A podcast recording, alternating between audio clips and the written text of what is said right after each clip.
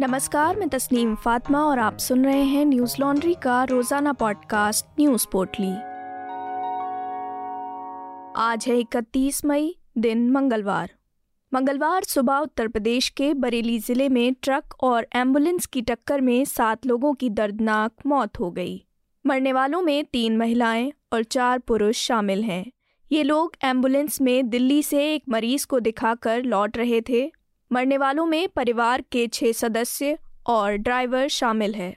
Media reports के मुताबिक ambulance के ड्राइवर मेहंदी हसन की सुबह गाड़ी चलाते हुए आँख लग गई, जिसके बाद बेकाबू एंबुलेंस दूसरी तरफ़ से आ रही ट्रक से टकरा गई।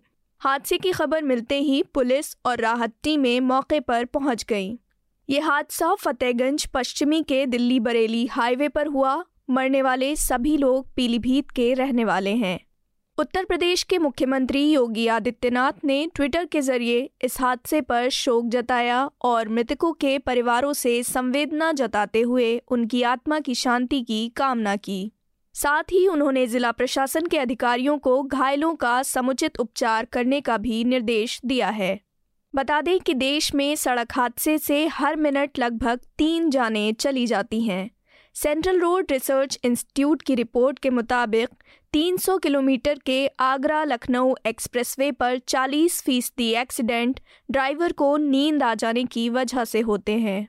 वर्ल्ड बैंक की एक स्टडी बताती है कि भारत में दुनिया की सिर्फ़ एक फ़ीसदी गाड़ियाँ हैं, लेकिन यहाँ की सड़कों पर 11 फ़ीसदी एक्सीडेंट्स होते हैं। इस स्टडी के अनुसार भारत में पिछले दशक के दौरान 13 लाख लोगों ने सड़क दुर्घटनाओं में अपनी जान गंवाई और 50 लाख लोग जख्मी हुए। सेफ़ लाइफ फाउंडेशन और महिंद्रा के द्वारा 2020 में की गई एक अन्य स्टडी में ये पता चलता है कि ट्रक ड्राइवर 12-12 घंटे तक गाड़ी चलाते हैं, जिसमें वे एक लंबी दूरी तय करते हैं। 50 फ़ीसदी ड्राइवरों ने ये माना कि गाड़ी चलाते हुए उन्हें थकान महसूस होती है और नींद भी आती है, जिसके कारण एक्सीडेंट होने की संभावना बढ़ जाती है।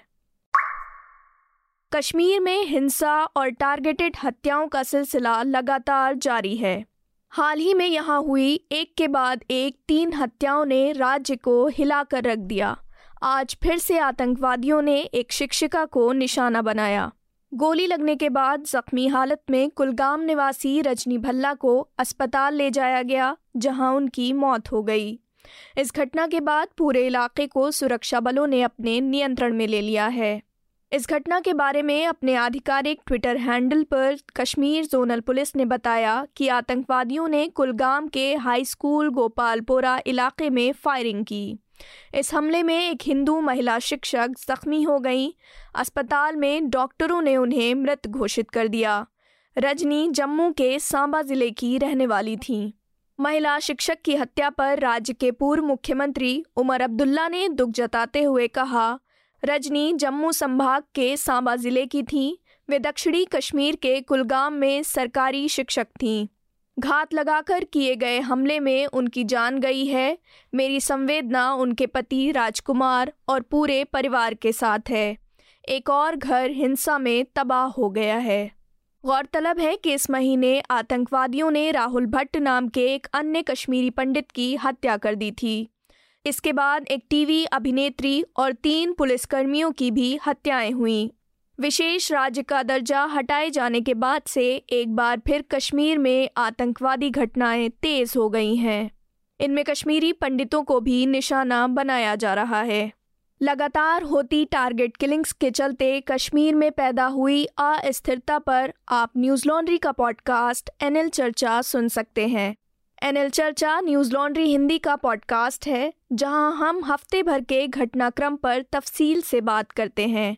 इस हफ़्ते चर्चा में कश्मीर के मुद्दे सहित यासीन मलिक की सज़ा, पेंगोंग सो झील के पास चीन द्वारा बनाए जा रहे दूसरे पुल और गीतांजलि श्री को मिले बुकर प्राइज पर विस्तार से बातचीत हुई। ये पॉडकास्ट आप हमारी website Hindi dot Newslaundry dot com सहित स्पॉटिफाई, एप्पल पॉडकास्ट और स्टिचर पर भी सुन सकते हैं। ये तमाम पॉडकास्ट और ग्राउंड रिपोर्ट्स हम अपने सब्सक्राइबर्स के ज़रिए आप तक पहुंचाते हैं। न्यूज़ लॉन्ड्री देश का पहला सब्सक्रिप्शन आधारित मीडिया प्लेटफॉर्म है। ये आपके यानी सब्सक्राइबर्स के सहयोग से चलता है। हम किसी भी सरकार या कॉरपोरेट से विज्ञापन नहीं लेते। हम ये तमाम खबरें पॉडकास्ट और वीडियो आप तक पहुँचा सकें, इसके लिए आपके समर्थन की ज़रूरत है। न्यूज़ लॉन्ड्री को सहयोग देने के लिए Hindi dot Newslaundry dot com पर जाएँ और हमारे अलग अलग सब्सक्रिप्शंस प्लान को चुनें और गर्व से कहें, मेरे खर्च पर आज़ाद हैं खबरें।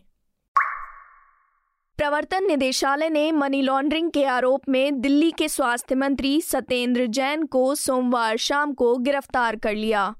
मंगलवार को विशेष सीबीआई कोर्ट ने सत्येंद्र जैन को 9 जून तक के लिए हिरासत में भेज दिया है। जैन के ऊपर फर्जी कंपनियों के लेन देन का आरोप है। इस मामले में भारत के सॉलिसिटर जनरल तुषार मेहता ने कोर्ट में ईडी का प्रतिनिधित्व किया। वहीं वरिष्ठ अधिवक्ता एन हरिहरन ने सत्येंद्र जैन का पक्ष रखा। बता दें कि सत्येंद्र जैन दिल्ली सरकार का एक बड़ा चेहरा है। सात कैबिनेट मंत्रियों में से एक सत्येंद्र जैन दिल्ली के स्वास्थ्य, बिजली, गृह, लोक निर्माण विभाग उद्योग, शहरी विकास, बाढ़, सिंचाई और जल मंत्री हैं। मीडिया रिपोर्ट्स के मुताबिक, हाल ही में ईडी द्वारा मनी लॉन्ड्रिंग मामले में कार्रवाई करते हुए उनके परिवार से जुड़ी संपत्ति कुर्क की गई थी। ईडी ने एक बयान में कहा था कि उसने संपत्तियों की कुर्की के लिए धन शोधन निवारण अधिनियम या पीएमएलए के तहत एक अस्थायी आदेश जारी किया था। आम आदमी पार्टी नेता के खिलाफ मनी लॉन्ड्रिंग का ये मामला अगस्त 2017 में सीबीआई की ओर से दर्ज हुआ था। दर्ज प्राथमिकी में जैन के साथ कई अन्य लोगों के खिलाफ आय से अधिक संपत्ति रखने का आरोप है। जैन पर आरोप है कि फरवरी 2015 से मई 2017 के बीच उन्होंने आय के ज्ञात स्रोतों से अधिक संपत्ति अर्जित की। सीबीआई ने सत्येंद्र जैन के खिलाफ दिसंबर 2018 में चार्जशीट दाखिल की थी।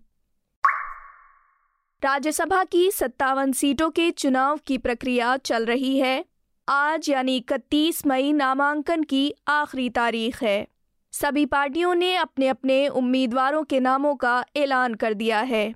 रिक्त हो रही इन सत्तावन सीटों में से उत्तर प्रदेश से ग्यारह, महाराष्ट्र और तमिलनाडु से छः बिहार से पाँच और आंध्र प्रदेश, कर्नाटक व राजस्थान से चार सदस्य रिटायर हो रहे हैं। उत्तर प्रदेश की 11 सीटों में से बीजेपी ने आठ उम्मीदवारों के नामों की घोषणा की है। वहीं सपा आरएलडी गठबंधन ने तीन सीटों के लिए उम्मीदवारों की घोषणा की है। बिहार की पाँच सीटों पर बीजेपी ने दो, राजद ने दो और जेडीयू ने एक उम्मीदवार उतारा है। ग्यारह अन्य राज्यों में भी राज्यसभा चुनाव होने वाले हैं। आंध्र प्रदेश, कर्नाटक, राजस्थान में चार, ओडिशा और मध्य प्रदेश में तीन झारखंड, तेलंगाना, हरियाणा, छत्तीसगढ़ और पंजाब में दो और उत्तराखंड में एक सीट पर चुनाव होने जा रहा है। अप्रैल महीने में 19 सदस्यों का कार्यकाल खत्म हुआ था। 250 सांसदों वाली राज्यसभा में इस समय भारतीय जनता पार्टी के सबसे ज़्यादा सांसद हैं। वर्तमान में बीजेपी के पंचानबे, कांग्रेस के उनतीस, तृणमूल कांग्रेस के तेरह व बीजेडी के आठ सदस्य हैं। बता दें कि राज्यसभा में दो सौ अड़तीस सदस्य अपरोक्ष मतदान के ज़रिए चुने जाते हैं, जबकि 12 सदस्यों को राष्ट्रपति द्वारा मनोनीत किया जाता है। राज्यसभा चुनावों में हरियाणा से निर्दलीय सांसद रहे सुभाष चंद्रा इस बार राजस्थान से मैदान में उतर रहे हैं। वे बीजेपी के समर्थन से बतौर निर्दलीय चुनाव लड़ रहे हैं। सुभाष चंद्रा के नामांकन से कांग्रेस के लिए मुसीबतें बढ़ गई हैं। पिछले चुनाव में भी कांग्रेस के पास विधायकों की पर्याप्त संख्या होने के बावजूद चंद्रा चुनाव जीत गए थे। कांग्रेस ने भी चुनावों के लिए दस नामों की सूची जारी की है, जिसमें छत्तीसगढ़ से राजीव शुक्ला और रंजीत रंजन, हरियाणा से अजय माकन, कर्नाटक से जयराम रमेश को उम्मीदवार बनाया गया है। इसके साथ ही कांग्रेस ने मध्य प्रदेश से विवेक तनखा, महाराष्ट्र से इमरान प्रतापगढ़ी राजस्थान से रणदीप सुरजेवाला, मुकुल वासनिक व प्रमोद तिवारी और तमिलनाडु से पी चिदम्बरम को राज्यसभा का उम्मीदवार बनाया है। भाजपा ने केंद्रीय मंत्री पीयूष गोयल को महाराष्ट्र और निर्मला सीतारमण को कर्नाटक से उम्मीदवार बनाया है। वर्तमान में केंद्रीय मंत्री मुख्तार अब्बास नकवी को भाजपा ने टिकट नहीं दिया है। इससे उनका मंत्री पद खतरे में पड़ सकता है। वे मार्च में ही राज्यसभा से रिटायर हुए हैं। एनडीए की सहयोगी जेडीयू ने केंद्र में अपने कोटे के मंत्री आरसीपी सिंह का टिकट काट दिया है। उनका भी मंत्री पद खतरे में है। ताइवान ने सूचना दी है कि चीन ने इस साल ताइवान के वायु रक्षा क्षेत्र में जनवरी के बाद दूसरी सबसे बड़ी घुसपैठ की है। जानकारी के मुताबिक, इस बार चीन से 20 से अधिक लड़ाकू विमान समेत 30 विमानों का बेड़ा ताइवान की वायु सीमा में घुस गया था। ताइवान के रक्षा मंत्रालय ने सोमवार देर रात कहा कि उसने नई चीनी गतिविधियों की निगरानी के लिए अपनी उन्नत विमान और वायु रक्षा मिसाइल प्रणालियों को तैनात किया है।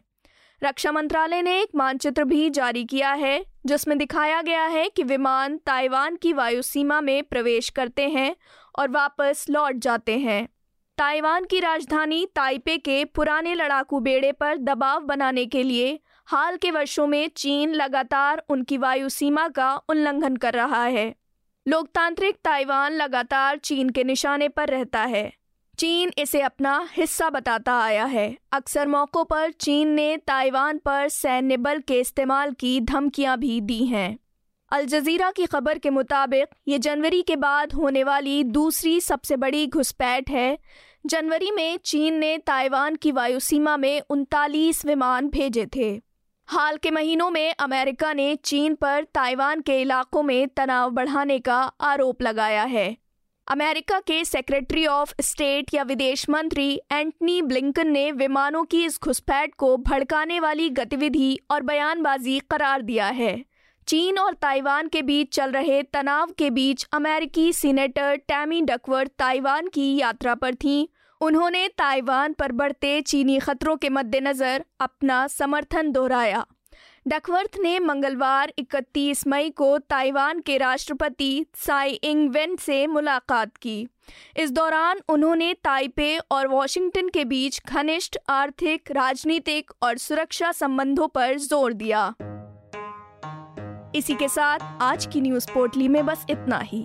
नमस्कार। न्यूज़ लॉन्ड्री के सभी पॉडकास्ट ट्विटर आई और दूसरे पॉडकास्ट प्लेटफॉर्म पे उपलब्ध हैं। खबरों को विज्ञापन के दबाव से आज़ाद रखें। न्यूज़ लॉन्ड्री को सब्सक्राइब करें।